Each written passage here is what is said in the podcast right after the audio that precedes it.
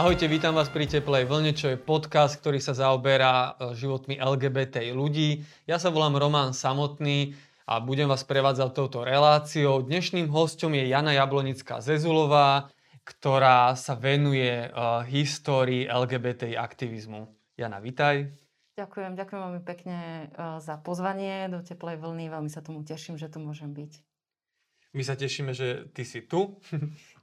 Moja prvá otázka, že akým spôsobom sa to stane, že sa ako historička začne zaoberať históriou LGBTI komunity? Ako si sa k tomu dostala?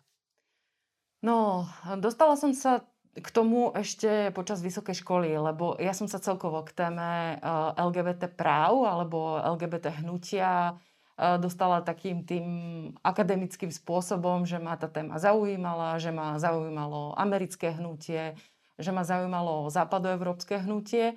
A priznám sa, že v tom čase som vôbec netušila, že niekedy pred 100 rokmi sa niečo podobné, dokonca ešte skôr vlastne ako v tej Amerike, nejaké tie hnutia Stonewall, ako poznáme, že sa v podstate taký československý Stonewall odohrával vlastne, alebo že sa taká podoba toho amerického Stonewallu odohrávala aj v Československu. A ja by som sa vlastne k tomu tak úplne do hĺbky by som sa asi do toho nepustila, nebyť objavenia denníkov Imricha Matiáša. Pre tých, ktorí nevedia, tak Imrich Matiáš vlastne bol pán, ktorý sa narodil v roku 1896, väčšinu svojho života pôsobil v Bratislave, pracoval ako úradník pre sociálne otázky a on sa vlastne v období, kedy bola homosexualita kriminalizovaná v trestnom zákone a človek, ktorý bol vlastne z toho obvinený a bol mu dokázaný nejaký tento skutok, tak zaň mohol ísť dokonca aj do väzenia. Tak Imrich Matiáš vlastne patril k ľuďom. Ja som si najskôr myslela, že on bol taký, vieš, ako taká tá postavička, ktorá sa objaví, je v tých veciach sám a že proste nie je ako keby súčasťou nejakého širšieho hnutia alebo podobne, ale neskôr som vlastne vďaka výskumu zistila, že Imrich Matiáš vlastne patril k ľuďom, k hnutiu, ktoré sa sformovalo v Československu už po vzniku Československa a po prvej svetovej vojne. A bolo to hnutie ľudí, mladých ľudí častokrát, rôznych intelektuálov, literátov, právnikov, ľudí z lekárskeho prostredia, umelcov, ktorí, spisovateľov napríklad, ktorí sa rozhodli, že už nebudú ďalej mlčať. Mnohí z nich patrili vlastne k homosexuálnej menšine a jednoducho cítili, že oni sú rovnako, ako by som citovala vlastne toho Matiáša, oni sú rovnocennou zložkou spoločnosti a civilizácie a plnohodnotne k nej prispievajú a niektorí dokonca výnimočným spôsobom. A preto je vlastne z ich pohľadu nespravodlivé, aby ich city, ich láska, ich vzťah k rovnakému pohlaviu boli kriminalizované. To znie všetko ako veľká história, veľké príbehy. Keď si išla študovať históriu, napadlo ti, že vôbec je v slovenskej histórii takáto zamlčaná oblasť, o ktorej nikto nič netuší? No, žiaľ, akože nie. To je proste celkovo problém tej slovenskej historiografie. Ona sa samozrejme zaoberá otázkami, ktoré sú dôležité ako keby pre formovanie toho slovenského národa, československej, respektíve potom slovenskej štátnosti a rôznymi tými ako keby tými veľkými politickými udalosťami. A častokrát proste tie príbehy ľudí, to ako oni žili ten každodenný život, ako častokrát mohli byť vlastne, žili si každý v nejakých takých svojich ostrovčekoch, ako aj dneska si žijeme, síce tu spolu, ale ľudia žijú v rôznych komunitách, tak aj vtedy ľudia žili. A žiaľ my si ako keby z tých učebníc nevieme vytvoriť názor na to, čo ľudia vtedy cítili, čím žili, čo prežívali, čo si mysleli. A mňa už vlastne od čias vysokoškolského štúdia fascinovalo si všímať, povedzme, príbehy žien, ktoré boli často zneviditeľňované, že proste ako keby ženy z tej histórie častokrát vypadávali. Nejaký ich význam, nejaké významné osobnosti, nejaký ich boj za ľudské práva, za volebné právo, ale aj za ďalšie akože práva.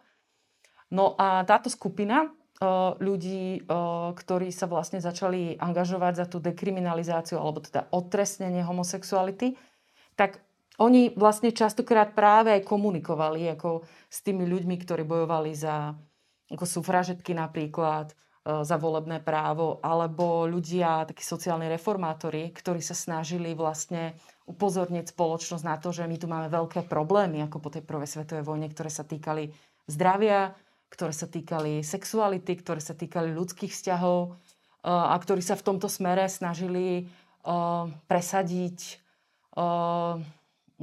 nejaké zmeny, aj zákonné, ale aj sociálne, aj v oblasti vzdelávania a podobne. Napriek tomu, že asi tá práca bola veľmi intenzívna a aj rozsiahla, sa na istú dobu ako keby stratili z tých dejín, hej? No, ono... Alebo tie ich príbehy zrazu... Asi zrejme aj v tých dejinách je nejaký politický boj, že niektoré veci sú dôležitejšie ako ostatné. Treba povedať, že ten vývoj po vzniku Československa bol naštartovaný veľmi dobre. My sme mali obrovské šťastie v tom, že Československo sa definovalo ako štát, veľmi moderný, postavený, veľmi fascinovaní boli napríklad tí zakladatelia, otcovia americkou ústavou. Takže aj tá Československá ústava bola veľmi demokratická. A Imrich Matiáš, o ktorom chcem teda ešte trošku viac povedať, tak sa k tomu dostane. On vlastne v tomto smere si aj veľmi pochvaloval, že Československo bola krajina, ktorá dala ľuďom obrovské možnosti. Že ten, kto sa chcel angažovať, tak sa mohol angažovať a mohol na to použiť vlastne legálne prostriedky, napríklad si zakladať nejaké občianske združenia, spolky, vydávať k tomu časopisy, jednoducho akože vyvíjať rôznu osvetovú činnosť.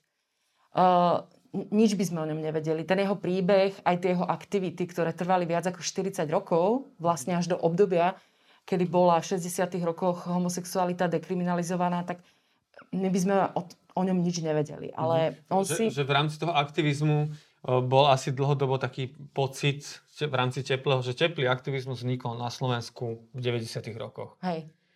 A nikto ani aj ľudia samotní z aktivistov vôbec ani netušili, že tam je nejaká história. Presne. A nejaký taký prvý výskum na popud Jana Sajdla, Martina Ceputnu začal v Čechách. Oni si vlastne začali mapovať v rôznych akože zdrojoch, ako prámene, ktoré nachádzali, že objavili napríklad prvý československý časopis, ktorý sa volal Hlas sexuálne menšiny, ktorý vlastne títo ľudia v 30. rokoch začali vydávať. Bol to v podstate taký ako kiss magazín, alebo proste ako keby si sa ty rozhodol, že budeš vydávať časopis, ktorých aj chce poukazovať na LGBT problémy, ale aj im tam prinesie nejakú zábavu, aj im tam dá nejaké možnosti, aby sa ľudia mohli zoznámiť a tak. Tak toto bol časopis, ktorý bol jednak vystavaný na politike, lebo máme tu zlé zákony, musíme to nejakým spôsobom riešiť. Ale na druhej strane bol postavený vlastne aj na tom, že na to, aby sme budovali hnutie, tak sa tí ľudia musia medzi sebou poznať. A my musíme na to vytvoriť nejaké možnosti. Takže tam častokrát bola aj nejaká reklama na nejaké kluby alebo na nejaké reštaurácie, kde, povedzme, pracoval nejaký čašník, ktorý bol teplý. A okolo neho vlastne sa tam začala vytvárať akože klientela ľudí, ktorí chodili spolu na jedno miesto a zoznamovali sa. No a títo ľudia, akože áno, niektorí chodili len za zábavou, za vzťahmi, za sexom, ale boli mnohí ľudia, ktorých vlastne trápila to postavenie, jednoducho ich to štvalo.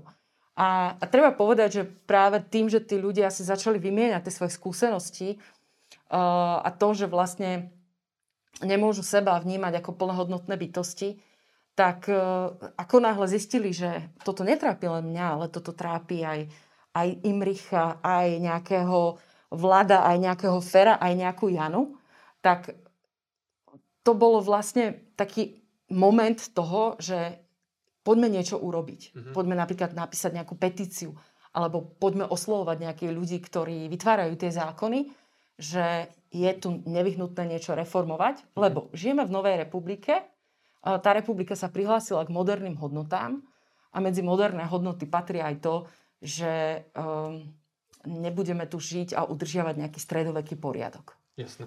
V Čechoch teda to išlo cez výskum Seidla a Martina Ceputnu. A ako sa celá táto stratená história objavila na Slovensku? Čo bol ten moment, že zrazu sme zistili, že nám tých teplých nedoviezli v 90. rokoch z USA, ale že tu máme aj takúto históriu?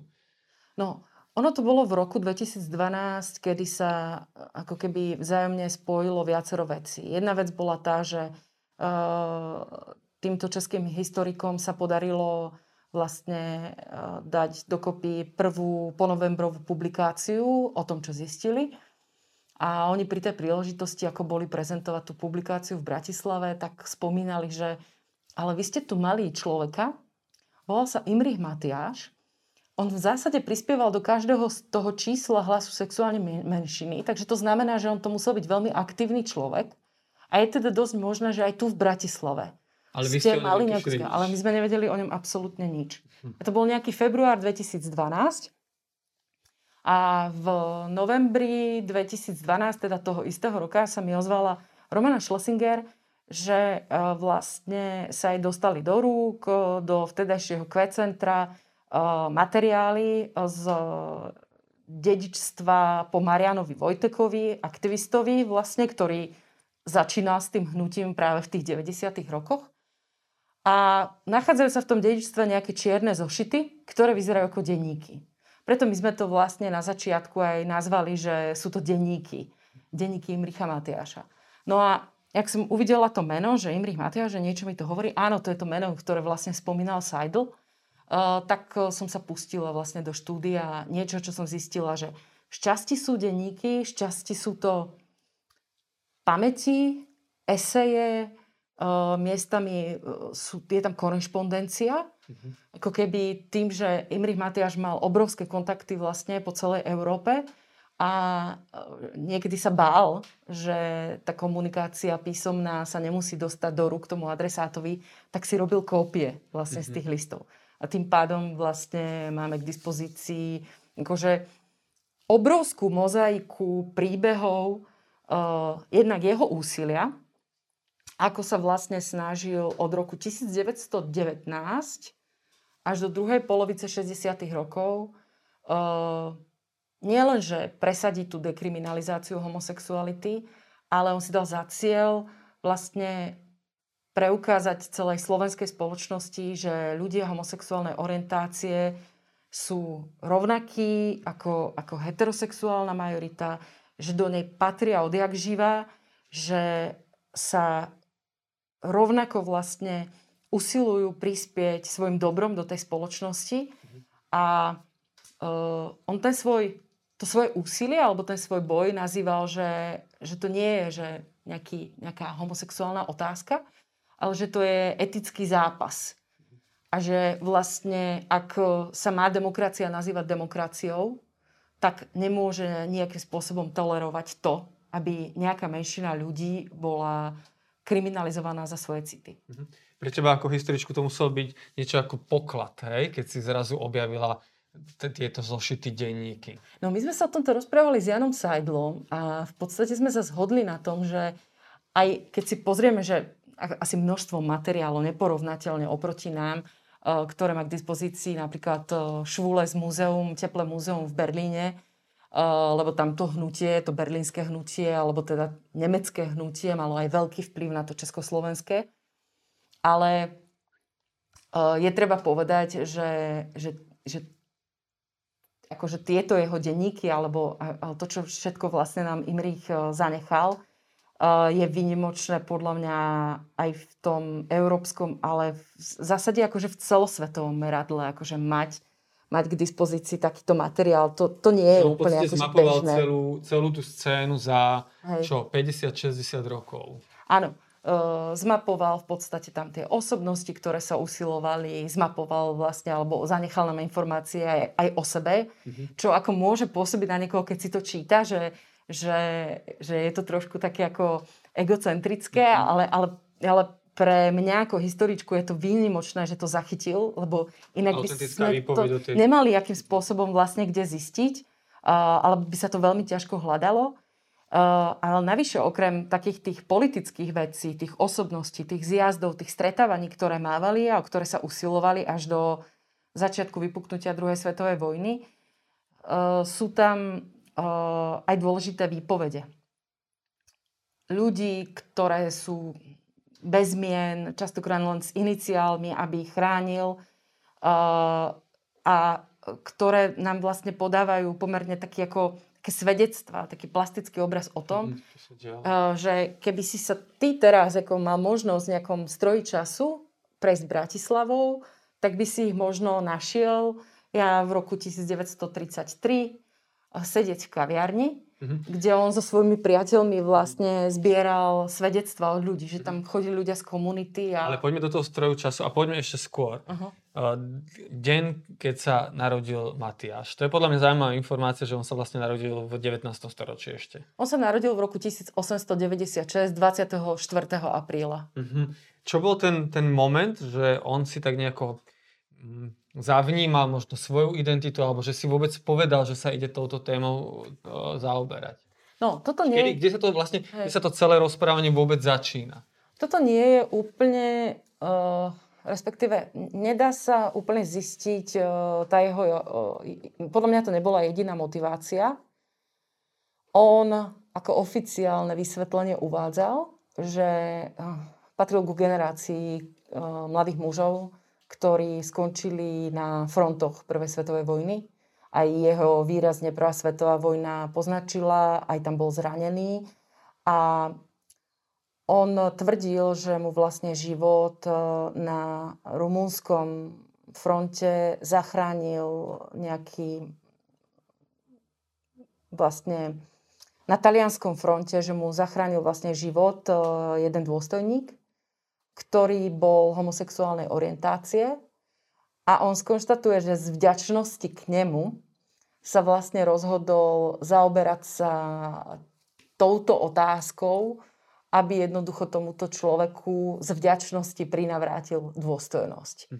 Tým, že sa bude vlastne akože takýmto spôsobom angažovať. Ale on nikde o sebe nenapísal sám. Že či on je sám gay, alebo nie. Nie, on dokonca tam urobí v jednom z tých zošitov, ja musím vás vlastne povedať, on je to taký komplexný príbeh, tak ja sa ospravedlňujem, že vlastne preskakujem akože z rôznych častí, ale... Určite akože k tým zošitom ešte dostaneme. Skúsme sa držať toho rozprávania o tých jeho motiváciách. No a tam on mal vlastne tak nejak napísané, že on sa práve že prihlásil do zoznamu heterosexuálnych intelektuálov, ktorí sa vlastne angažovali, ale to bola stratégia.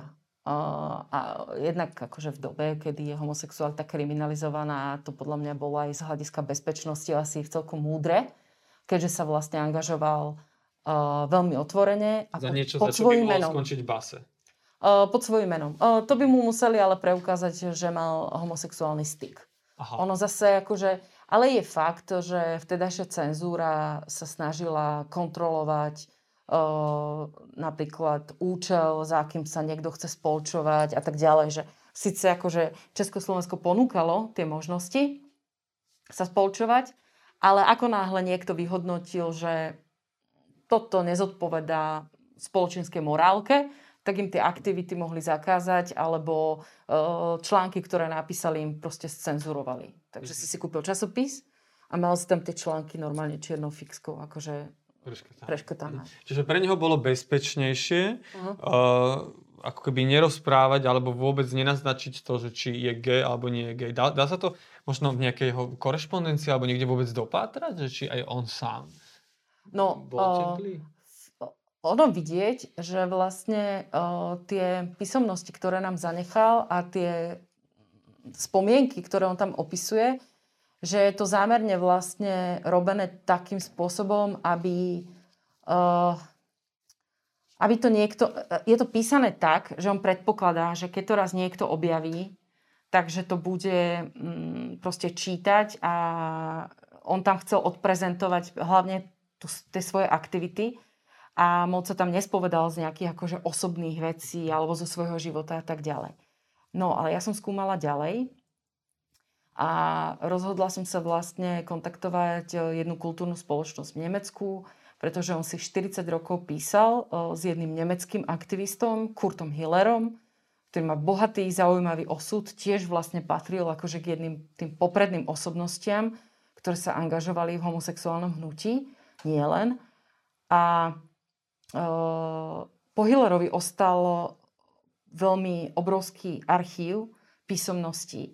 A tak som si povedala, že možno sa tam nachádza aj tá komunikácia s Matiášom a tie ich vzájomné listy. Tak som tam napísala a tam sa mi ozval vlastne odtiaľ pán profesor, ktorý spravuje celú tú vlastne to dedičstvo písomné a poslal mi vlastne 50 kópií listov a pohľadníc, ktoré si Kurt Hiller s Matiášom vymenili.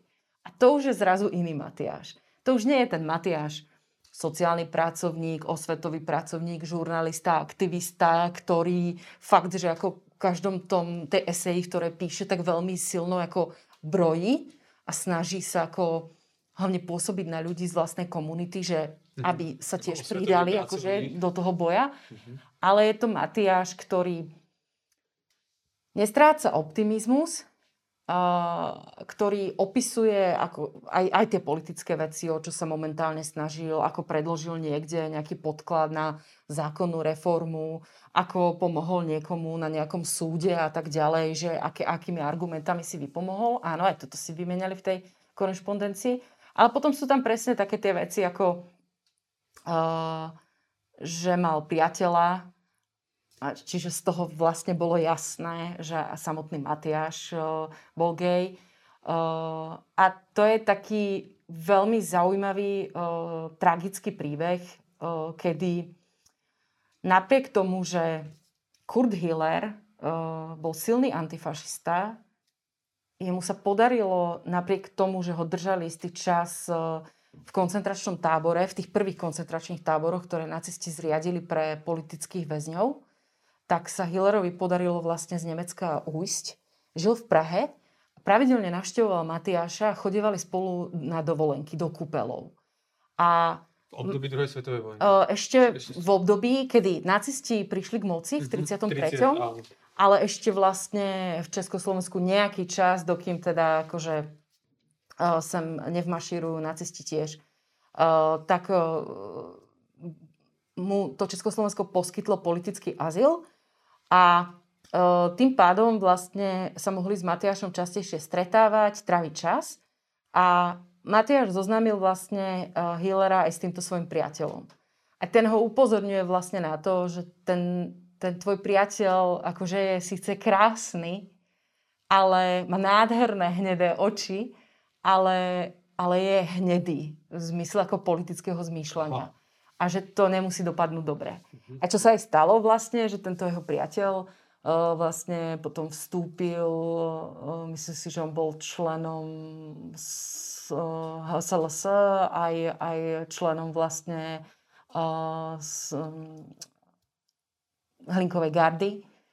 A Matiáš potom v tých neskorších listoch Hillerovi teda reflektuje, že akože žiaľ asi láska proste ako takéto veci nevidela a že to teda ako nedopadlo dobre a navyše akože Matiáš v tom čase mal aj priateľov, ktorí boli Židia a ktorých sa on práve snažil zachrániť pred deportáciami.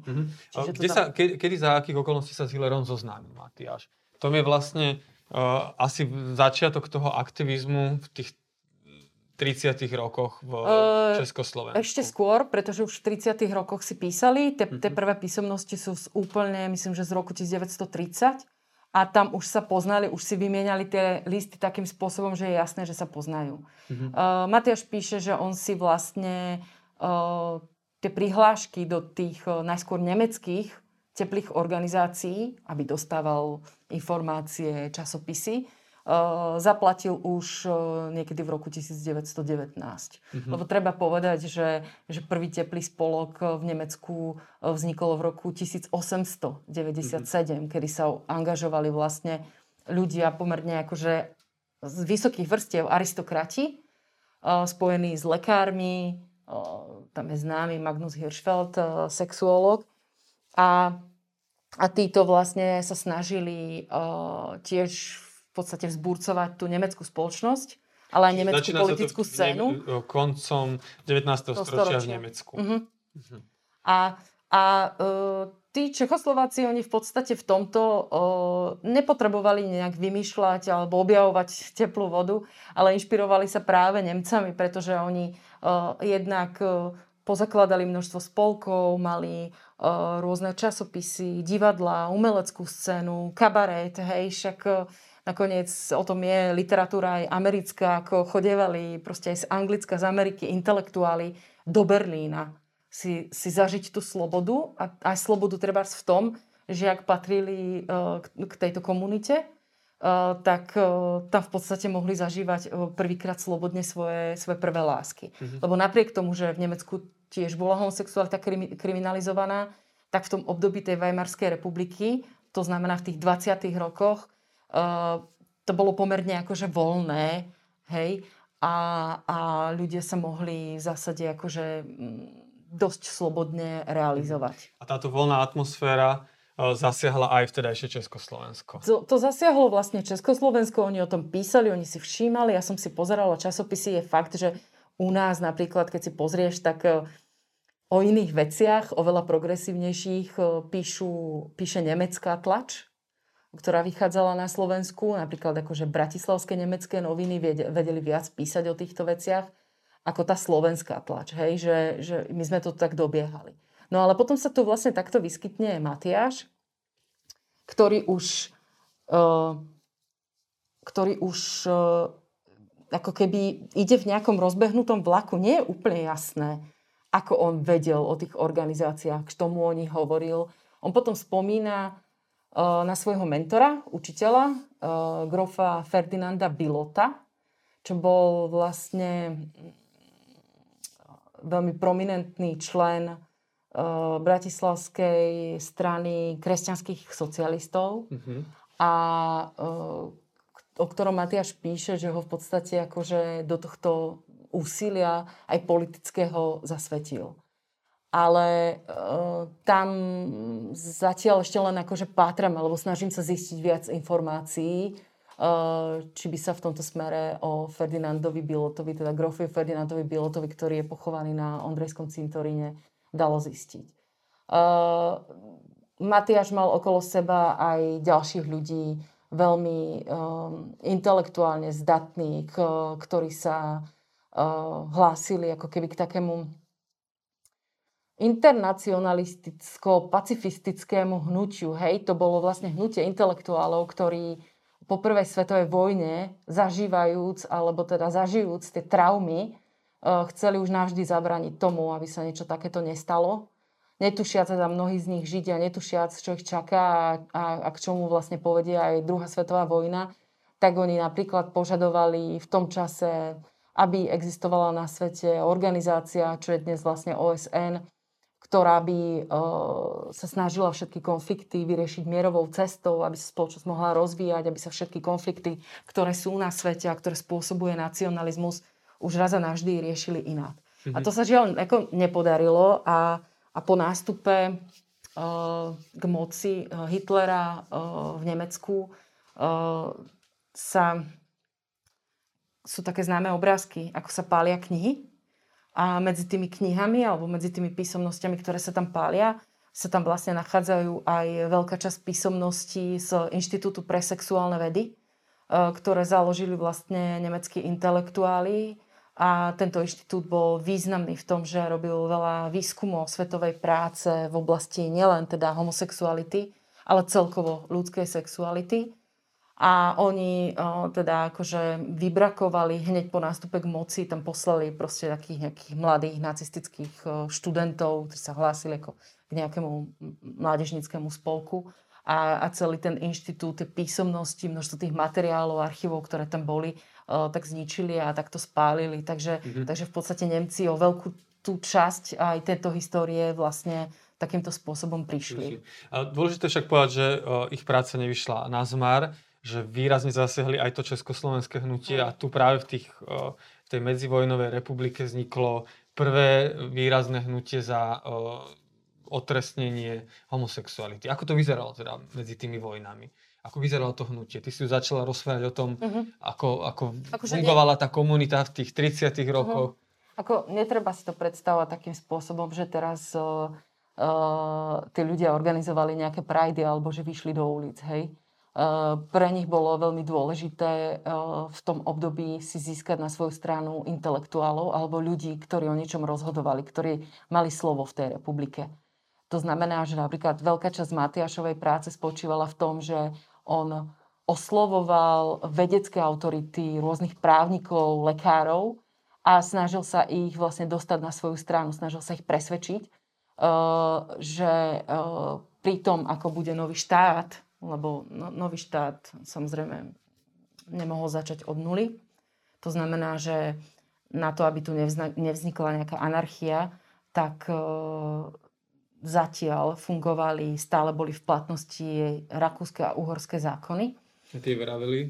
A tam bolo množstvo akože vecí, proste, ktoré oni nazývali ako starým monarchistickým poriadkom, ktorý proste sa musí zreformovať alebo úplne zmeniť. Tam bolo teda, že homosexualita je trestný čin, hej? V trestnom zákone bolo zadefinované, že kto smilní s osobou rovnakého pohlavia, tak vlastne v Čechách to bolo, že s osobou rovnakého pohlavia, lebo Češi sa držali rakúskych zákonov a na Slovensku to bolo výlučne iba pre mužov, že muži, ktorí vlastne sa dopustia a teraz akože toho smilstva s iným mužom, tak môžu vlastne dostať väzenie až do výšky 1 roka, v Čechách až 5 rokov.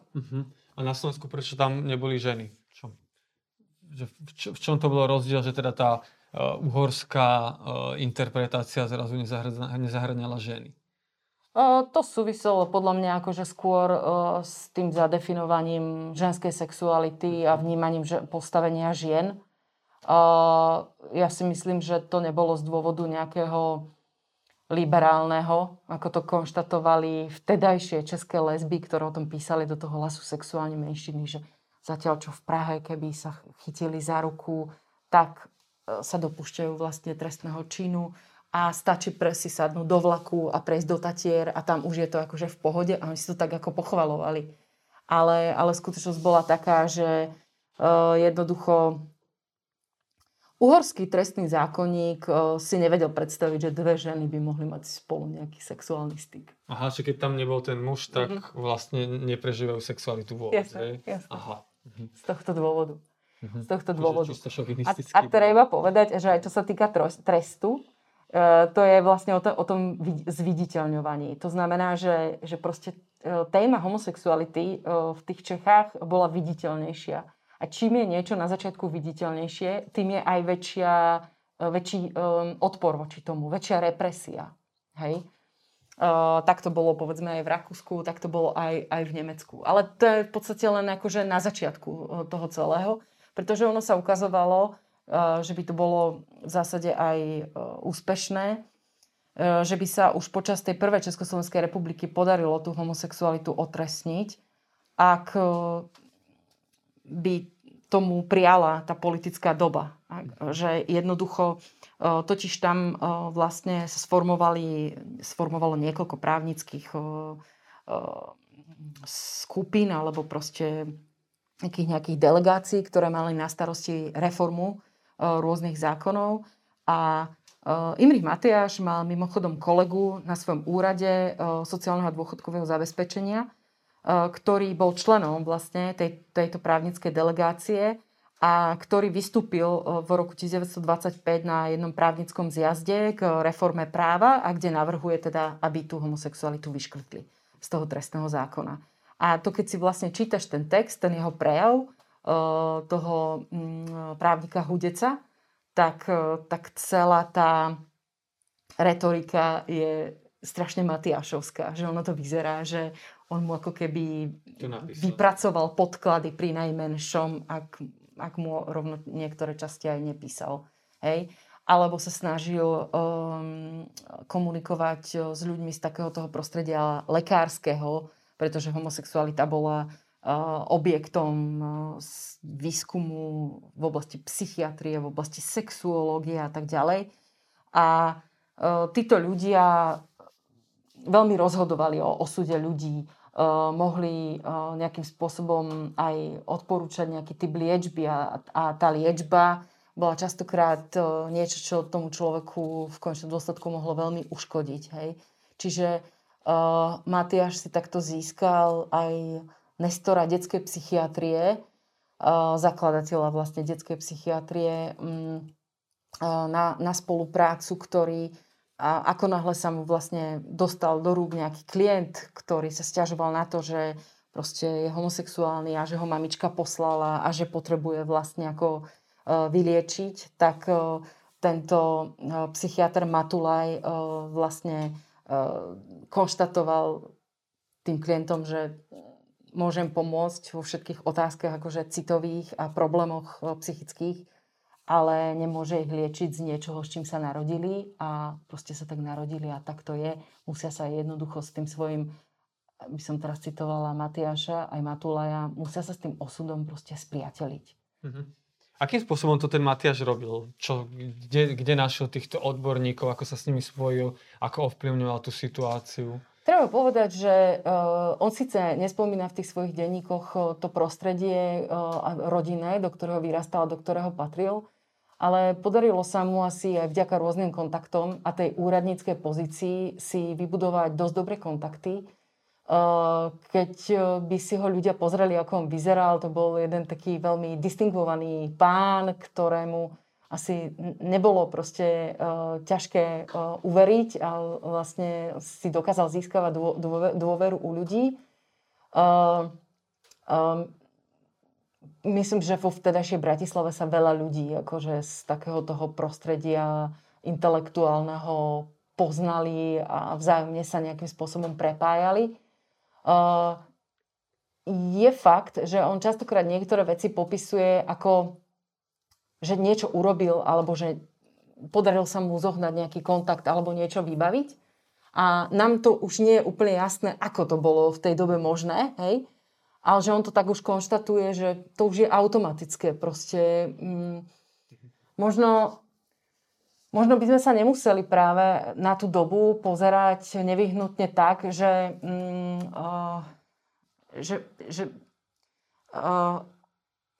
je oproti našej konzervatívnejšia, ako oproti našej v mnohých veciach asi konzervatívnejšia, ale boli by sme možno veľmi prekvapení, že keďže to bolo vlastne obdobie, kedy oni otvárali vlastne otázky demokracie, práv, ľudské slobody, túžob, sexuality, že akým spôsobom, ako mohli byť vlastne až takí žhaví, alebo proste hladní po tých vlastne informáciách. Zadefinované nejakým spôsobom. Hej. To znamená, akože, že možno to mal v mnohých otázkach ten Matiáš aj jednoduchšie, lebo on proste vystupoval akože z takej tej pozície, že on sa, treba povedať, že on sa vždycky odvolával na tie nemecké diela a argumenty nemeckých právnikov a nemeckých sexuológov. To znamená, že on proste neprišiel len s nejakým letákom alebo s nejakým argumentom, ktorý nie je postavený na nejakých dátach. To bolo celkovo akože preto hnutie v Nemecku a Čechoslováci sa tým veľmi inšpirovali. Typické, že oni sa odvolávali na vedu. Jednoducho v Inštitúte pre sexuálne vedy títo a títo vedci a vedkyne zistili nové informácie, pozbierali k tomu obrovské množstvo dát. Ten Magnus Hirschfeld proste zbieral dáta, že mal vzorku povedzme 6000 ľudí. To u nás sú reprezentatívne prieskumy, že máš vzorku 1000 ľudí. Hej? Takže oni jednoducho sa s takými tými starými poriadkami a s takým tým dedičstvom tej monarchie a so všetkým takým, čo bolo zanesené ako keby takouto nejakou ako keby starým režimom a s takouto mentalitou vysporadovali s tým, že čo tvrdí veda a čo zistila veda, aké nové poznatky, to je niečo, čo je moderné a progresívne a je jednoducho akože to je nový zákon. Čiže medzi tými vojnami bol ako obrovská túžba po tom novom svete, po tom poznaní, povede a tak ďalej. A asi to vyzeralo mnohé nádejne, až s nástupom Hitlera sa všetko zmenilo. S nástupom, áno. Aké sú svedectvá Matiáša o tom období druhej svetovej vojny? Treba povedať, že pre Matiáša to asi musel byť šok v tom zmysle, že bol zaskočený, že sa to celé začalo diať, že sa to takto vyvrbilo. On to potom už reflektuje neskôr po tej druhej svetovej vojne na tom, že vlastne väčšina tých priateľov, s ktorými on sa angažoval, napríklad v Bratislave, tak on ich kvôli vojne stratil. Napríklad sa stali obeťami holokaustu alebo jednoducho tí ľudia odišli preč, lebo proste išli do politického exilu alebo jednoducho akože ušli, takže... Čiže to ako keby aj na tej osobnej úrovni zasiahlo, že to bolo konkrétne ľudia, ktorí mu boli blízky. Akože nacistický režim, to vieme, asi každé dieťa, ktoré sa to učí na základnej škole, že predstavuje akože obrovské obete ľudské, obrovské obete materiálne, alebo škody materiálne. Ale pre mňa akože predstavuje ešte obrovské škody v tom, že vlastne všetky progresívne hnutia, ktoré v tom období boli výrazne naštartované, či už vlastne hnutie toto, o ktorom sa bavíme, ktoré dnes nazývame LGBT, alebo povedzme hnutie za práva žien, alebo hnutie za práva iných minorít a celkovo akože takéto tie progresívne myšlienky ten nacizmus neskutočným spôsobom vlastne jednak akože postihoval. V samotnom Nemecku aj homosexuáli boli zatváraní do koncentračných táborov a treba povedať, že tam patrili asi k najviac zraniteľným skupinám akože v rámci nejakej tej klasifikácie tých väzňov, tak akože tam tá úmrtnosť bola... Mnohí si ten trest museli odsedieť aj po skončení druhej svetovej vojny, lebo ten zákon... Lebo na sa absolútne nevzťahovalo akože nejaké odškodnenie ani proste akože ich nevnímali ako obete nacizmu, ale ako niekoho, kto bol odsúdený právoplatne zločinec na základe tých trestných zákonov, ktoré vlastne kriminalizovali homosexualitu. A celé toto progresívne, ktoré bolo vlastne dobre rozbehnuté, ten nacizmus zničil a po druhej svetovej vojne to neexistovalo tak, že aby teraz ako oni na tých troskách akože tej Európy a dobitých spálených miest si teraz mohli začať akože rozvíjať naspäť svoje aktivity, lebo ľudia mysleli na to, že nie je práca, že je obrovská chudoba, že musia nanovo opäť fakt akože doslovne postaviť svojimi holými rukami proste domy a treba povedať, že práve akože tejto dobe veľmi skôr akože pomohli také tie myšlienky, že či sa nenavrátiť akože k tým starým poriadkom a opäť potrebujeme akože sa uistiť v tom, že tá tradičná rodina a nejaké tie tradičné zväzky sú vlastne akože to jediné, čo je podstatné a čo nás vlastne akože udrží v tých najhorších chvíľach a tak ďalej. Bola to Matiášova iniciatíva spred vojny niečo, čo ho mohlo možno nejako ohroziť počas tej druhej svetovej vojny? Bolo niečo, prečo by on mohol skončiť tiež kriminál pre toto svoje angažovanie? Mohol, lebo kedykoľvek ho mohol niekto udať. Kedykoľvek si proste niekto mohol nájsť, lebo to bolo založené len na tom, že si človek našiel nejakých svedkov, ktorí si to vzájomne, povedzme, odsúhlasili jeden mladík, druhý mladík proti tomu Matiášovi a nezmohol by nič. Ale je treba povedať, že on zjavne akože dokázal prežiť nejakými stratégiami to obdobie tej druhej svetovej vojny. Je treba povedať, že tu vlastne, tak ako bolo deportované židovské obyvateľstvo, tak my nemáme informácie o tom, že by proste boli perzekuovaní za slovenského štátu ľudia treba z inej sexuálnej orientácie. Ale to súviselo s tým, že v Nemecku to vlastne robili ako súčasť očisty, politiky očisty nemeckého národa od všetkého, čo nie je nemecké. Proste a čo ohrozuje nemecký národ. Homosexualita podľa nich ohrozovala nemecký národ, lebo akože oni nemajú deti a tak neplodia bojovníkov Soldaten do Wehrmachtu, ktorí budú bojovať na východnom fronte. Hej? Takéto informácie alebo pramene historické, ktoré by to dokazovali, zo Slovenska nemáme. Máme len, že častokrát tu využívali vlastne ten paragraf na kriminalizáciu. Medzi sebou si členovia Karpato-nemeckej strany alebo ľudia, ktorí boli... zneužívali voči politickému nepriateľovi, ktorého potom normálne poslali do Mauthausenu, kde zomrel. Ale čisto sa to týkalo iba Nemcov. To sa týkalo vlastne Nemcov žijúcich na území Slovenska, ktorí ale podliehali nemeckej legislatíve. Ale je fakt, že proste nie je to dobre zmapované, nemáme o tom nejaké informácie, ktoré porovnávali, že by sme si všimli, že ako to bolo za Československa a že či náhodou sa nesprísnilo trestanie podľa toho paragrafu počas slovenského štátu. To je niečo, čo je v zásade stále ako keby pre objekt výskumu a nechcela by som tvrdiť teda, že akože neprebiehali nejaké zosilnené represie alebo niečo také. Ale každopádne, keby sa to stalo Matiášovi, tak on o tom určite píše. Ako veľmi blízko sa dostalo celá táto mašinéria až k Matiášovi? V čom ho to nejako tak osobne zasiahlo? Osobne ho najviac zasiahlo asi to, že on počas druhej svetovej vojny asi svojimi aktivitami ani nechcel na seba poukazovať, pretože sa snažil jednak u seba na byte poskytovať útočisko svojim kamarátom, najskôr Ferencovi Bodovi, ktorý jednak patril ku komunite a zároveň teda bol to maďarský žid, ktorý už mal ale československé občianstvo. A Matiáš sa snažil urobiť vlastne všetko preto, aby ho dostal preč z územia slovenského štátu.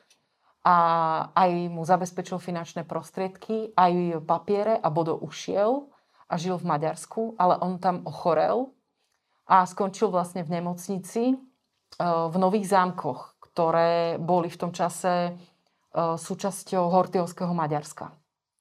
Tam po jednoducho akože viedenskej arbitráži sme stratili Južné Slovensko, takže Nové Zámky patrili do Maďarska a jeho niekto udal.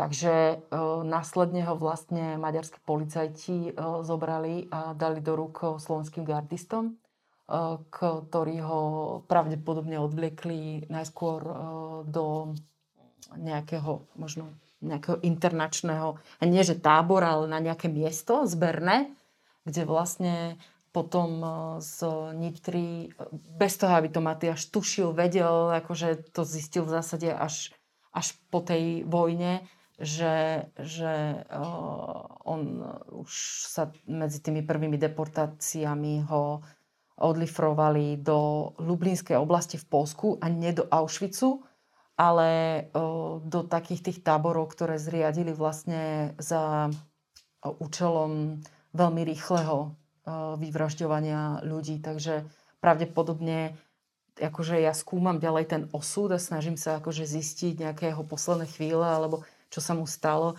Ale bol v takom veku, kedy asi by ho aj vyhodnotili, že to je už ako keby starý muž, ktorý vlastne akože...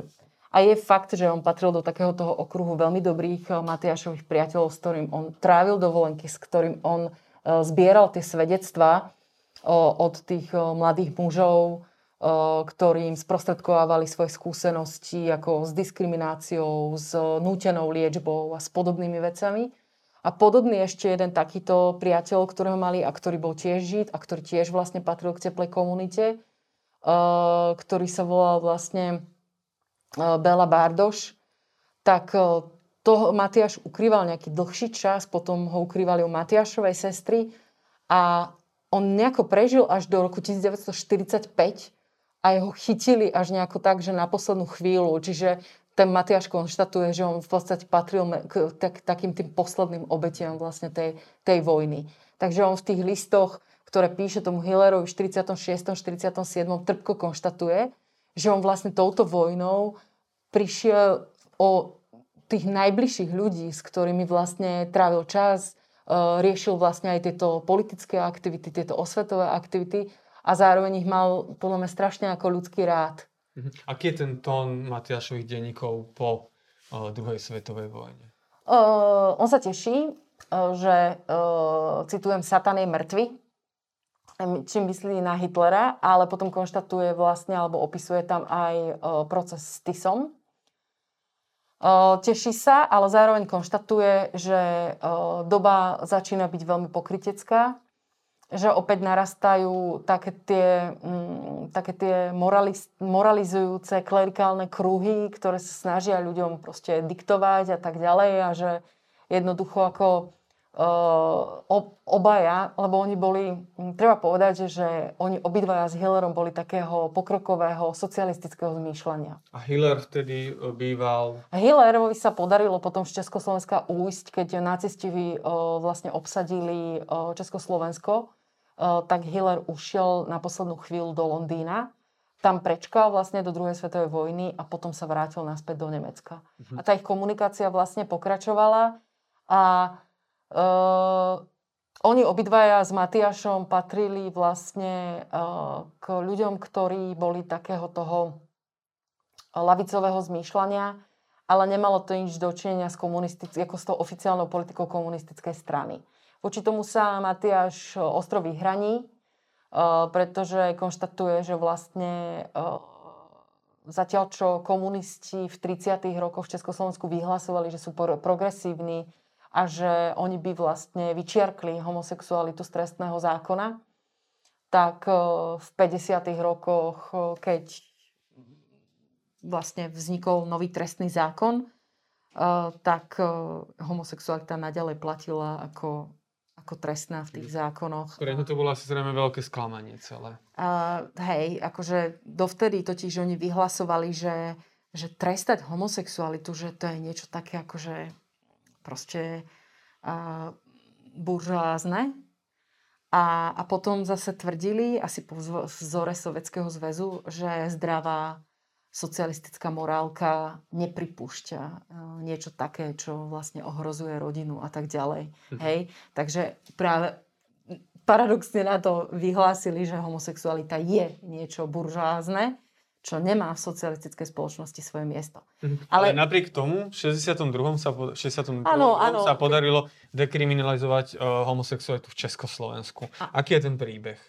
Ten príbeh i do istej miery si vieme nejakým spôsobom vyskladať, ale myslím si, že nemáme ešte dostatočné informácie, že čo úplne presne prispelo k tomu otresneniu a či tam náhodou nie sú aj nejaké zamlčané, nejaké ako keby neformálne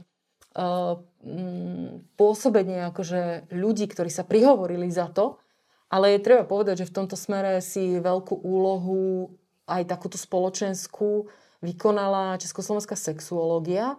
A tam tiež treba povedať, že Matiáš veľmi rýchlo pochopil, akú moc majú títo ľudia na tom Pražskom sexuologickom ústave a vypisoval im listy a snažil sa im dodať všetky tie podklady ešte z toho medzivojnového obdobia, z toho Berlínskeho inštitútu, ak by potrebovali.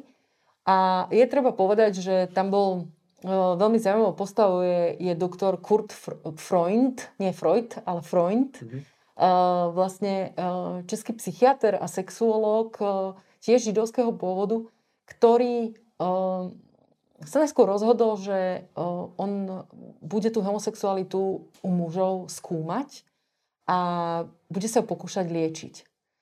A je to zároveň ale jeden z tých lekárov, ktorý keď videl, že liečiť sa to nedá, Akože ja by som tu o tom mohla povedať celý ako príbeh, len to je ako časovo také náročnejšie, ale v konečnom dôsledku konštatoval, že homosexualitu nie je možné liečiť. Nepredstavuje žiadne nebezpečenstvo pre spoločnosť a nepredstavuje žiadne nebezpečenstvo pre deti. To bolo ako nevyhnutné konštatovať. Hej, proste tam bol taký ten strach. Píše v 50. rokoch. A to píše v 50. rokoch. Tá publikácia sa volá Homosexualita muža. A myslím, že to bolo na konci 50. rokov. A keď sa vlastne znova reformoval trestný zákonník na konci 50. rokov, tak tam už vlastne pracovali s tou verziou, že aspoň škrtnú vlastne trestnosť toho homosexuálneho styku nad 18 rokov. Čiže zrušili ten paragraf, ktorý mal číslo 241, ale ponechali v platnosti i naďalej paragraf, ktorý trestal, ak napríklad, ja neviem, v tom čase by si mal 20 rokov a tvoj priateľ má 17 a niekto by ťa udal, tak by si mohol mať problémy, pretože on ešte nedosiahol vek 18 rokov. A táto hranica, čiže ako styk heterosexuálny bol legálny od veku 15 rokov a v prípade homosexuality od roku 1962 tak tam od veku 18 rokov. A k tomu zjednoteniu, teda tej jednotnej vekovej hranici 15 rokov, k tomu to sa vlastne podarilo až v roku 1990 zrušiť. Ako zachytil Matiáš tento moment v denníku? Bol to pre neho moment na oslavu, tešil sa, vnímal to ako nejaké nové zajtrajšky, ktoré prichádzajú, zmenu atmosféry. Treba povedať, že Matiáš, on bol taký ten typický muž Prvej republiky.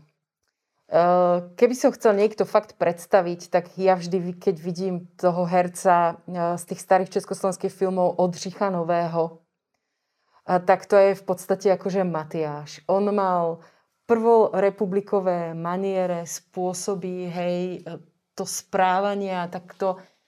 Myslím si, že on mal vysoké nároky na seba a tým pádom mal aj vysoké nároky na ľudí. To znamená, že on keď videl, že sa podarilo vlastne otrestniť niečo, o čo on sa usiloval 40 rokov a bolo to niekedy na spadnutie počas prvej Československej republiky, tak on to vnímal ako tak, že akože dobre, konečne, ale ja už som niekde ďalej. Ja už tu chcem navrhovať, že on mal spísané také tie návrhy do trestného zákona, ktoré sa v podstate na Slovensku podarilo presadiť až v roku 2013, že ak niekto spácha trestný čin a dôvodom toho trestného činu je homosexualita tej obete, tak to sa vlastne berie ako priťažujúca okolnosť. A Matiáš vlastne tieto veci, aby sa dostali do zákonov, navrhoval už v 50. rokoch. Mm-hmm. Čiže on žil... že pre neho to bolo, on žil proste niekde ako... V budúcnosti. Ja si myslím, že ako on keď by mal možnosť, že sa tu preberie a vysvetlíme mu súčasnú situáciu, tak chvíľku si asi by musel na niektoré veci zvykať, z veľa vecí by sa veľmi potešil, kam sme sa dostali, ako to funguje, bol by asi nadšený z tej kultúry a z množstva vecí, akože, ktoré rozvíjaš aj ty. A potom asi, keby sa pozrel na oblasť toho zákona a takých vecí, tak by asi tak povedal, že no, tak vítajte priatelia, tak môžeme začať. Asi by si sadol a začal by zase písať a buntošiť rôznymi petíciami a listami a ďalšími aktivitami. Na tej osobnej rovine, pre neho ako moderného človeka to muselo byť veľmi ťažké žiť v dobe, ktorá bývala častokrát veľmi temná. Bol šťastný? Ale hej, ako on v tých listoch, kedy ešte cíti nádej a že sa podarí pomerne rýchlo, žiaľ, on si myslel, že pomerne rýchlo po druhej svetovej vojne naštartovať tie veci, tak on popisoval, že... ako mnohí ľudia vlastne z teplej komunity, ktorí vnímajú ten fakt, že starnú, tak aj jeho sa to tak ako dotýkalo, ale stále o sebe tak ako popisoval, že že napriek tomu, že už má vyšší vek, tak si stále pripadá ako taký mladík a ako taká rozkvitnutá ruža, ktorá už má síce akože zo pár tých lúpeňov popadaných, ale že ešte stále v sebe cíti tú silu, energiu, vitalitu a ten optimizmus.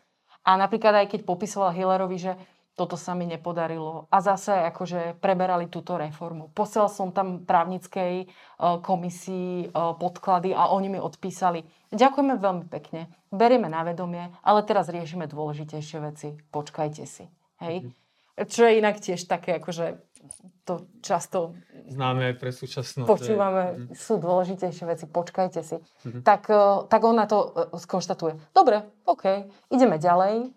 Ja mám dosť síl, nevzdávame sa a budeme bojovať. Hej. Naražujem na to preto, lebo viem, že jeho smrť je taká ako zvláštne pohnutá, tragická. Že aký bol ten koniec, to skonanie? Treba povedať, že my sme sa toto bavili o období ešte pred tým, než vlastne bola zrušená trestnosť všeobecnej homosexuality medzi dospelými ľuďmi. A jemu sa potom diali v živote také veci, že mu ochorel jeho synovec, o ktorého sa musel starať, ochorela mu jeho sestra, o ktorú sa musel starať a začal aj on sám mať zdravotné problémy. A mne sa podarilo, popri tom, ako som robila ten výskum a pátrala po nejakých ďalších zdrojoch, po nejakých ďalších denníkoch, keďže my ich nevlastníme vlastne všetky a niektoré sú stále niekde, akože sa vyskytujú v teréne, tak mne sa podarilo sa vlastne stretnúť aj s jeho príbuznými, s jeho prasinovcom a prapraneterou a oni vlastne popisovali, že Matiáš bol človek, ktorý bol veľmi spoločenský a ktorý vždycky bol na tepe doby, proste on miloval novinky, hej, to bol fakt, že človek, ktorý sa bavili, že veľmi moderný, tak napríklad bol aj medzi prvými v Bratislave, že keď začala fungovať televízia, tak bol medzi prvými, čo sa zapísal a proste mal tú televíziu a bol úplne nadšený tým, že tam môže proste sledovať film a tak mi ten jeho prasinovec spomínal, ako spolu sedeli a sledovali nejaký francúzsky film a ten pán spomínal, že sa tam nadchýňal ako krásou nejakej francúzskej herečky, na čo Matiáš kontroval, že on sa tiež nadchýňa krásou toho francúzského herca. Mal neskutočne krásny, nádherný byt, v ktorom to vraj vyzeralo ako v úplne inom svete, plných starožitných vecí, vždy vystupoval veľmi galantne, vždy mal na sebe oblečený taký proste ako, že dneska, keď prídeš k niekomu, tak ťa doma privítá, je v teplákoch, ale Matiáš bol vlastne vždy tak galantne upravený, voňavý, proste taký, si to tak ako veľmi považoval, akým spôsobom vystupuje. On dokonca pre ľudí z vlastnej komunity aj sformuloval také rady, ako by mali žiť tak, aby mohli prežiť šťastný život, napriek dobe, v akej žijú, napriek tým zákonom, ktoré tam sú. On bol presvedčený, že keď toto všetko, čo vám tu ja teraz poradím, urobíte, tak ja vám garantujem, že viete prežiť aj šťastný život. A ja si myslím, že väčšinu času ten šťastný život mal a to, čo ho vlastne absolútne akože zobralo, bol fakt, že jemu krátko pred tou, to bolo pol roka pred tou samovraždou, diagnostikovali očné ochorenie, v tom čase neoperovateľné, kedy on mal nejako do pár mesiacov oslepnúť. A ten prasinovec konštatoval, že on lekárovi vravel, že to sa nestane, že to si on nevie predstaviť, že to on proste bez raku nebude môcť fungovať, že on má na tom založený proste ako, že celý svoj život, identitu, všetko proste ako, že keď ho táto choroba oberie a schopnosť vidieť, tak si taký život nevie predstaviť. A on to lekár vravel, že nie, však veď to proste sa stane, ale potom si nejako na to zvyknete a začnete nejako fungovať a tak. A on mu tvrdil, nie, to sa nestane.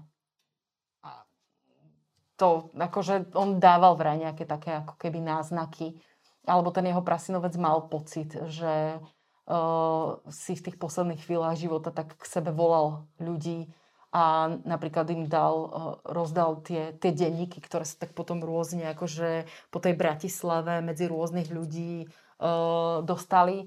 On to tak vedomé, že tie denníky ani nechcel dať že jednému človeku, ale že to posúval rôznym ľuďom, aby sa to nestratilo všetko. Ja keď som, lebo na začiatku boli 4 a teraz sme sa dostali ešte k ďalším 2 a vlastne teraz ich je 6 a napísal ich 8 a ja keď som sa pýtala, že ako je to možné, že proste, či to bolo zámerné, tak ten pán, ktorý mi dával tie 2 zošity, tak ten mi tvrdil, že on to takto urobil zámerne, že aby sa aspoň niečo z toho zachovalo u niekoho, hej, lebo nemohol mať absolútne žiadnu istotu, že niekde to dajú, odozdajú nejakému múzeu alebo nejakému výskumníkovi alebo komu.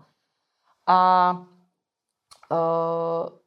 je treba ale povedať, že napríklad, čo sa našlo ani nie samozrejme v tých jeho písomnostiach, ale u toho spomínaného Mariana Vojteka, u ktorého boli uložené vlastne tie denníky, jemu sa tiež dostali spôsobom, že mu ich vlastne daroval jeden lekár z Trenčína, ktorý sa tiež aktivizoval, volá sa Jan Majerský. A u Majerského sa vyskytol taký list, kde jeden z Matiášových priateľov popisuje ten moment, ako boli spolu v kaviarni, na druhý deň trávili čas vo Vieche, že oni sa akože stretávali ako komunita, ako tí súdržní ľudia, proste jedna skupina ľudí, ktorí proste tak nejak ako k sebe patrili, ako taká širšia rodina. A on to vnímal asi ako také niečo, že ich to prekvapilo mnohých ľudí. To znamená, že asi sa úplne všetkým asi sa nemal potrebu proste všetkým s tým zdôveriť. Dokonca ten človek v tom liste tak ako konštatuje s takým trošku prekvapením, že niektorí ľudia z toho jeho okruhu blízkych podedili povedzme nejaké obrazy alebo tak. A on tam konštatuje, že ja a ešte nejakí ďalší sme nezdedili nič. Ako keby je tam v tom nejaká taká zamlčaná výčitka. Ako keby to tí ľudia proste očakávali. Hej? Že to znamená, že ako sa museli s ním tie posledné roky života vlastne pred tou jeho samovraždou dosť často tráviť. A je tam potom vlastne popísaný ten jeho pohreb. Žiaľ, ani to miesto vlastne, kde by sme si mohli uctiť jeho pamiatku a zanechať mu nejaké slova alebo nejaké kvety, tak nie je, pretože či to bolo na Matiášovo prianie, alebo ja sa domnievam, že nie som si tým úplne istá, ale každopádne jeho rodina tú urnu nevyzdvihla a tým pádom pol roka na to, v roku 1974 v októbri on spáchal tú samovraždu a pol roka na to je záznam v bratislavskom krematóriu, že po tom, čo si to nikto nevyzdvihol, tak vlastne na tom spoločnom rozptýlovisku na tej lúke tam vlastne ten jeho popol rozsiali. Fú, to je obrovský príbeh, že Matiáš je hrdina. Matiáš nie je proste obyčajný človek. Hej, a to je teda akože množstvo ďalších vecí, o ktorých samozrejme ako ja som tu nemohla rozprávať, lebo toho je hrozne veľa a sú to rôzne typy aktivít a ja už teda nejaký ten rok sľubujem, že vydám k tomu knižku a už to bolo aj na spadnutie, lenže Matiášov príbeh, keď sa opäť do neho pustím a začnem v niečom pátrať, tak ja tam zistím nejaké ďalšie informácie. Jednoducho ako neviem, ako toto funguje z hľadiska akože nejakých proste tých výskumníckych energií, ale v momente, ako sa ja pustím do nejakého bádania, tak ja opäť vždy zistím nejakú novú informáciu alebo nejakú novú zaujímavú osobnosť v jeho živote. Tak sa mi vlastne naposledy tiež podarilo zistiť nejaké informácie, komunikovať s jedným pánom z Izraela. A uvedomujem si, že v jednom momente to proste musím utnúť a na teraz to ako keby uzavrieť ako nejaký príbeh a už to vlastne aj tie ďalšie nové veci, ktoré som ešte nezverejňovala, dať na papier a teda ako plánujem, a to je fakt, že môj plán, že by som vlastne tú publikáciu budúci rok dokončila. Aký je tvoj vzťah s Matiášom? Ty musíš ho vnímať ako kamaráta po tom všetkom, keď takto dôsledne poznáš jeho život.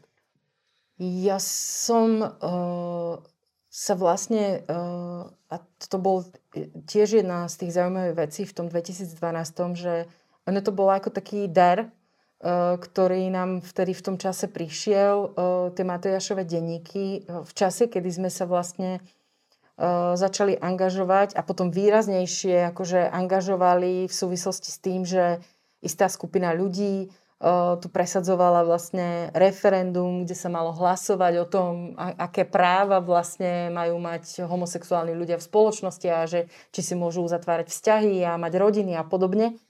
A tam sa ozývali zo strany akože týchto odporcov proti LGBT právam aj také vety typu, že vlastne homosexualita je niečo, čo je tu tak ako nejak importované, že to tu ako nepatrí, že to tu nikdy nemalo tú domácu pôdu a tak.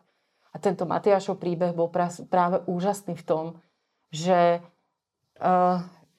presne v tom čase, ako sme sa snažili vlastne angažovať spoločensky v týchto otázkach toho referenda za rodinu, tak zároveň ja som sa pustila do veľkého výskumu Matiáša a zistila som, že nejaký tá časová priepasť, akože niekoľko desaťročná medzi nami, úplne padá. Lebo ja som si u neho čítala proste mnohé citáty alebo proste v tých esejách mnohé myšlienky, ktoré sa aktuálne na tú dobu dali krásne použiť. A Matiášov príbeh krásne ukazuje že homosexualita je niečo, čo je v každej spoločnosti, a nie je to žiadny import zo západu, proste tí ľudia tu boli, žili, pracovali a prispievali akože do tej spoločnosti rovnakým dielom. Možno fakt niektorí, ako to on zdôrazňoval, že niektorí ešte vlastne väčším tým, lebo sa snažili niekoho presvedčiť o tých svojich kvalitách, hej. Tak to bolo proste pre mňa v tom momente hrozne emocionálne. Ja som si uvedomovala, že som tam na takom tom tenkom lade medzi to prácou tej historičky a prácou vlastne takej tej, akože jeho kolegyne z budúcnosti.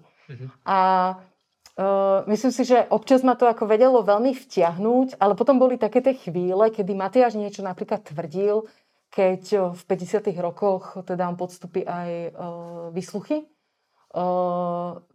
zo strany EŠTB a potom na mravnostnom oddelení, a kde konštatuje vlastne, že nikdy nepodpísal spoluprácu s EŠTB, tak ja ako kolegyňa aktivistka som mu to verila proste všetkým, ale z pozície tej historičky som si vážne musela overiť proste v tých materiáloch a v tých zdrojoch, že vážne nespolupracoval, hej.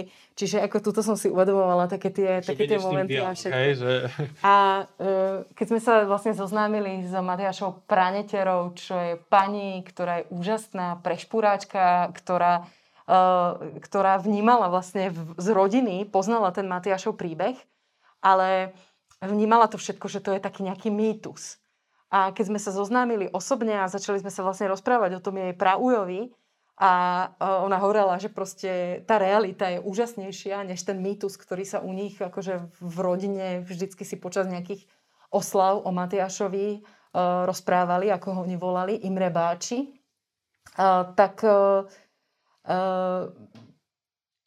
To proste... Ja som jej rozpovedala viac vecí o ňom, než ona vedela. A ona v jednom momente proste konštatovala, že Janka, vy ste naša rodina, že proste ako Imrich je už taký ako keby váš tiež nejaký ako Imre Báči, že proste nejaký ten ujo alebo tak. A to musím povedať, že ako už je to 8 rokov výskumu, že konštatovať len, že je to môj nejaký historický objekt a že som si k nemu nevytvorila vzťah, by nebolo pravdivé. Jasné. Čo možno aj nejaká tvoja osobná ľudská motivácia, lebo si vydatá, z pohľadu slovenskej legislatívy si človek, ktorý vlastne je ten kvalitnejší, Prečo sa zastávaš LGBT ľudí? Ja som s touto témou sa zoznámila počas vysokoškolského štúdia vďaka feminizmu, ktorý vlastne skúmal otázky rodovej identity, aj orientácie a toho, teda, že nie, nerodíme sa všetci heterosexuálni a nie, nechcú mať všetci tradičné rodiny a tak ďalej. Čiže som sa zoznamovala s týmito myšlienkami a pre mňa to bola sprvoti taká akože akademická vec, že mňa to nejakým spôsobom priťahovalo a zaujímalo, ale potom som spoznala konkrétnych ľudí. Proste živé bytosti, s ktorými na začiatku možno začneš akože tie priateľstva tým, že sa pýtaš, lebo pýtaš sa na veci, ktoré sú ti neznáme, ktoré nepoznáš, tak sa samozrejme pýtaš na tie vzťahy, pýtaš sa na tie sexuálne veci, pýtaš sa akože množstvo otázok, množstvo aj takých, ktorých by som sa už dnes ľudí vôbec nepýtala. A v jednom momente zistíš, že to sú proste irelevantné veci, lebo som spoznala ľudí ako nejaké osobnosti a fakt, koho oni ľúbia a s kým žijú, je popri tých všetkých iných ďalších veciach, ktoré sme spolu začali riešiť, totálne zanedbateľný, hej. A ja som si v jednom momente uvedomila, že popri svojich aktivitách v občianskom sektore a pri rôznych vzdelávaniach a osvete, že mne je to trápne z hľadiska obyčajnej ľudskej empatie, ako žiť v spoločnosti, kde presne ty mi musíš, kde ty mi povieš, že ty si z pohľadu legislatívy niečo viac. Akože ja sa cez to fakt cítim zle. Ja proste ako to ten Matiáš vravel, že tá demokracia sa pozná podľa toho, ako sa správa k tým najzraniteľnejším skupinám. Ja proste nechcem v 21. storočí žiť v spoločnosti, kde sa bavím s kamarátkou, ktorá nemôže mať proste reálne právny vzťah k svojmu dieťaťu, ktoré má osvojené, alebo sa proste rozprávať s dvoma kámošmi, ktorí by tiež chceli mať ako svadbu a ja im chcem na ňu ísť. Proste mne to príde asi ako tomu Matiášovi prišli tie veci také, že zastaralé a som tak moderný a snažil sa tak búšiť, tak aj mne to príde, že žijeme tu momentálne niektoré veci, ktoré už patria proste tam do tých starých čias a už včera bolo neskoro. Mm-hmm. Už včera bolo neskoro. Super, fascinujúce. Ja by som ťa ešte poprosil vlastne jednu vec. Skús ešte v krátkosti povedať o projekte, ktorý v súčasnosti robíš. V súčasnosti realizujeme vlastne s divadlom a občianským združením No Mantinels projekt, ktorý je zameraný vlastne na mapovanie životných skúseností a životných príbehov ľudí, ktorí patria do LGBT komunity. Rozhodli sme sa zmapovať vlastne obdobie socializmu prostredníctvom vlastne rozhovorov s ľuďmi, ktorí v tom čase, povedzme, boli mladí alebo začínali svoj život, že akým spôsobom vlastne na nich ten režim vplýval, akým spôsobom vôbec slobodne sa mohli realizovať ako ľudia, ktorí milovali rovnaké pohlavie. A zároveň vlastne pripravujeme výstavu, ktorá by mala zmapovať to, o čom sme si tu aj dnes rozprávali, teda tých posledných 100 rokov, od takých tých prvých momentov, kedy možno vznikalo prvé hnutie, ktoré sa snažilo vlastne navrátiť dôstojnosť ľuďom inej sexuálnej orientácie. Zmapujeme tam presne akože tieto pády alebo proste tragédie akože ľudské, keď to nemohlo pokračovať. Prejdeme si vlastne celým tým obdobím socializmu, ako sa ľudia stretávali, či mohli vôbec akým spôsobom mohli ako žiť slobodne svoj život, mohli, nemohli, až po obdobie, kedy vlastne sa spoločnosť po 89. začala transformovať. A bude to iba o Slovensku, Česku, alebo? Bude to Slovensko, Česko, Srbsko a Maďarsko. To sú vlastne krajiny, ktoré sú zapojené a ktoré s nami v mnohom zdieľajú v tejto téme spoločný osud alebo spoločné trendy. Tak práve veľa zdaru, nech to vyjde. Ďakujem. Už teraz sme zvedaví na to, čo bude výsledok toho výskumu. Veľká ďaká za všetky tieto informácie, aj za úžasný príbeh Matiáša. To bola Jana Jablonická-Zezulová, historička. Vy ste počúvali alebo pozerali Teplú vlnu, podcast o LGBTI ľuďoch. Ak sa vám náš podcast páči, určite nám dajte subscribe alebo follow a verím, že sa vidíme a počujeme pri ďalších dieloch Teplej vlny.